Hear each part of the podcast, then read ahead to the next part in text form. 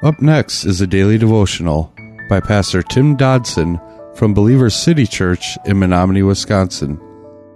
To subscribe to the podcast, visit streetlevelradio.com and click on subscribe. Thanks for listening to Street Level Radio. Just as children imitate their parents, we should imitate Christ. His great love for us led him to sacrifice himself so that we might live, and our love for others should be of the same kind a love that goes way beyond affection to a self sacrificing type of service. We're in Ephesians chapter 5 today, and we're going to begin with verse 2, where Paul the Apostle writes, Be full of love for others following the example of Christ, who loved you and gave himself to God as a sacrifice to take away your sins. And God was pleased, for Christ's love for you was like sweet perfume to him. And walk in love. Be full of love, our text says. We like that part of the passage, don't we? It kind of seems like a mantra, uh, a byline of the greater church today.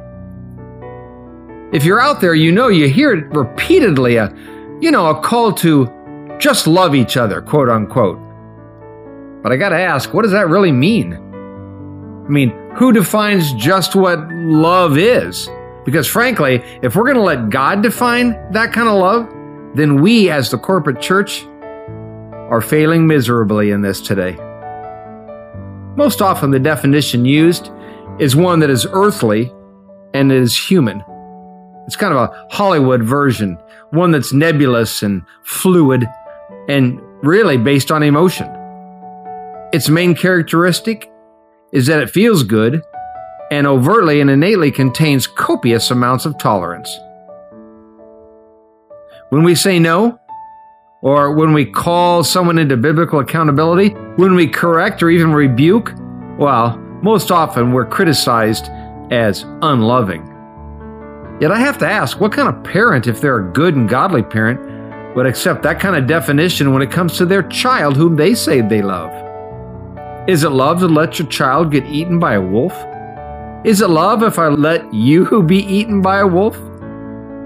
But such a version of love is not what we want as an earthly and fleshly individual, and we have the room to reject it and criticize it because of the proverbial church down the street you know, that church that accepts our definition. And they do so because, well, it wants warm bodies in the pews more than it wants to stand in God's righteousness. The verse says, walk in love in the King James. Walk in love. Be full of love for one another.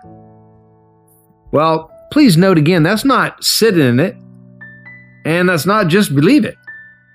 This clearly calls us to a version of love that moves Paul even gives us a further explanation of that movement. He says, quote, as Christ also has loved us and given himself for us, an offering and sacrifice to God for a sweet smelling aroma. The love that we are to practice is, and this is so important, the same version for which Christ loved us. So let me ask you if that's the definition, how hip and tolerant was Christ and and how hip and tolerant is he today? How does Christ love us? Well, again, we have to know him in order to know the answer to that, I guess. That's why it's easy to see those who don't know him.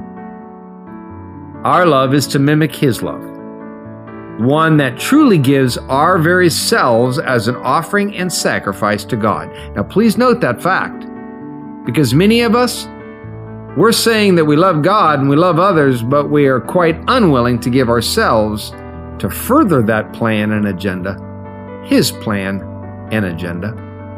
It is, therefore, according to God's definition of love, just a lie. It's really nothing more than mere imagination.